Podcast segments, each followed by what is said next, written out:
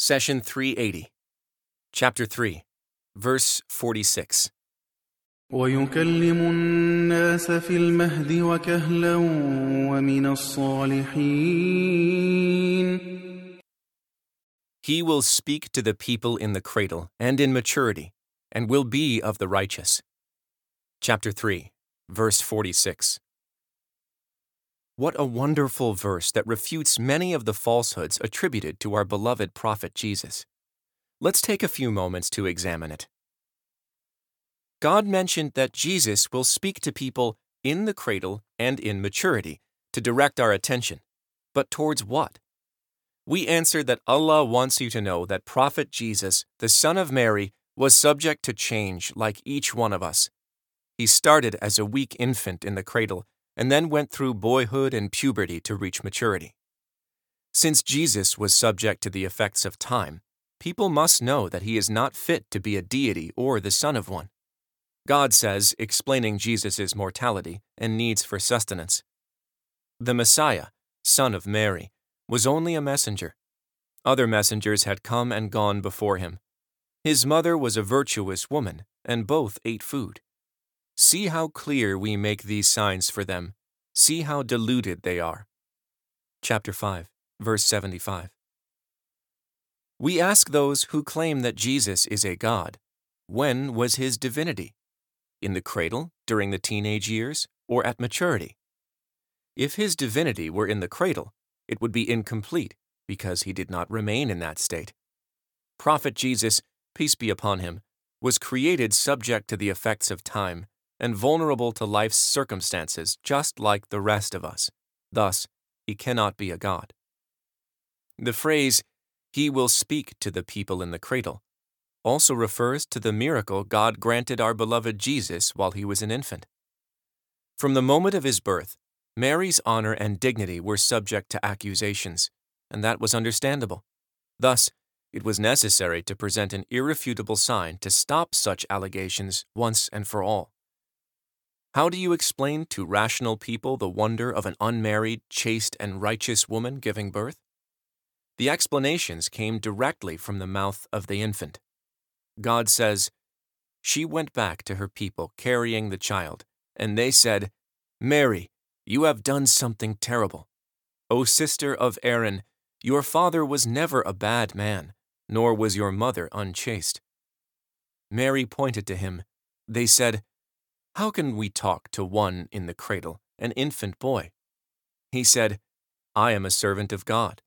He has granted me the scripture, made me a prophet, and dutiful to my mother, and he has not made me arrogant or wretched. Peace was on me the day I was born, and will be on me the day I die, and the day I am raised to life again. Such was Jesus, the Son of Mary, in the words of the truth about which they have been doubting. Chapter 19, verses 27 through 34. An infant who speaks and argues eloquently is a wondrous miracle. But what is genuinely puzzling is that this miracle has been completely erased from Christian history.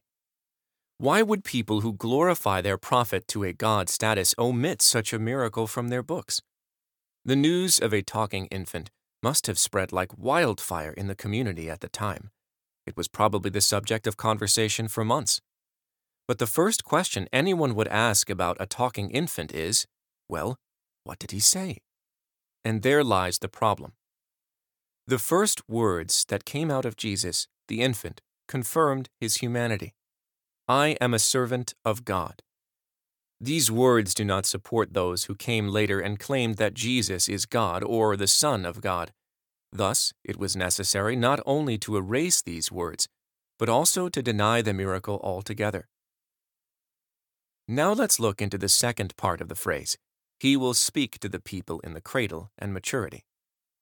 Maturity refers to the age from the late 30s and into the 40s.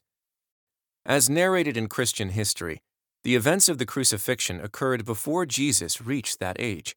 In other words, Prophet Jesus' speech in maturity remains unfulfilled. Thus, a time must come for Prophet Jesus to return to earth and speak to people before the day of judgment. God says, And when the Son of Mary is presented as an example, your people turn from it in disdain. They say, Are our gods better or he? They only cite him to you for the sake of arguing. Rather, they are a contentious lot. Indeed, Jesus was not other than a servant, whom we favored, and we made him a miraculous example for the children of Israel. If we had so willed, we could have made some from among you angels, succeeding each other on the earth. He is certainly a sign of the approach of the last hour. So have no doubt about it, and listen to me. This is the straight path. Chapter 43, verses 57 through 61. The birth of our beloved Jesus and his speech as an infant were a miracle and a controversy. His death is also controversial. Jesus' return to earth will be another miracle and a sign for the approach of the day of judgment. Lastly, on the day of judgment, Jesus will have time to speak and clear his name and that of his mother from all the falsehoods people attributed to them. God says, When God says, Jesus, Son of Mary, did you say to people, Take me and my mother as two gods alongside God? He will say, May you be exalted. I would never say what I had no right to say. If I had said such a thing, you would have known it. You know all that is within myself, though I do not know what is within yours.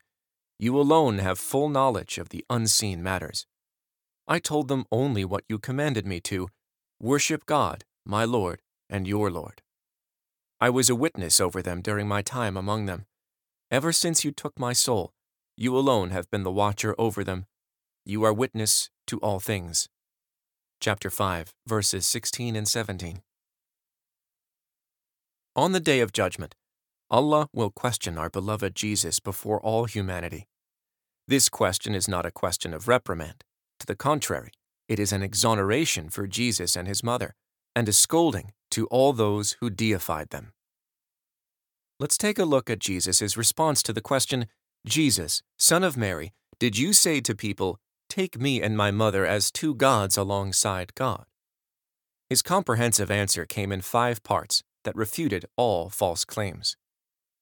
In the first part of the answer, Jesus said, May you be exalted. I would never say what I had no right to say. In other words, he, peace be upon him, denied having uttered such words and glorified God above the absurd claims of polytheism. In the second part, Jesus not only denied to have said what he was not supposed to, but he also affirmed that he delivered God's message verbatim as instructed.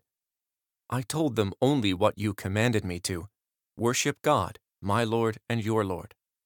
Then, to complete this argument, the prophet simply pointed out that, if I had said such a thing, you would have known it. The fourth part of the answer is the most interesting. Jesus says, You know all that is within myself, though I do not know what is within yours. You alone have full knowledge of the unseen matters. What is the purpose behind this statement? The purpose is to give us insight into Jesus' thoughts. By pointing out that God has full knowledge of our thoughts and feelings, Prophet Jesus denies that even the idea of claiming divinity had ever occurred to him. Lastly, some people say that even if Jesus did not claim divinity, he might have smiled or nodded approvingly when he heard others attribute it to him.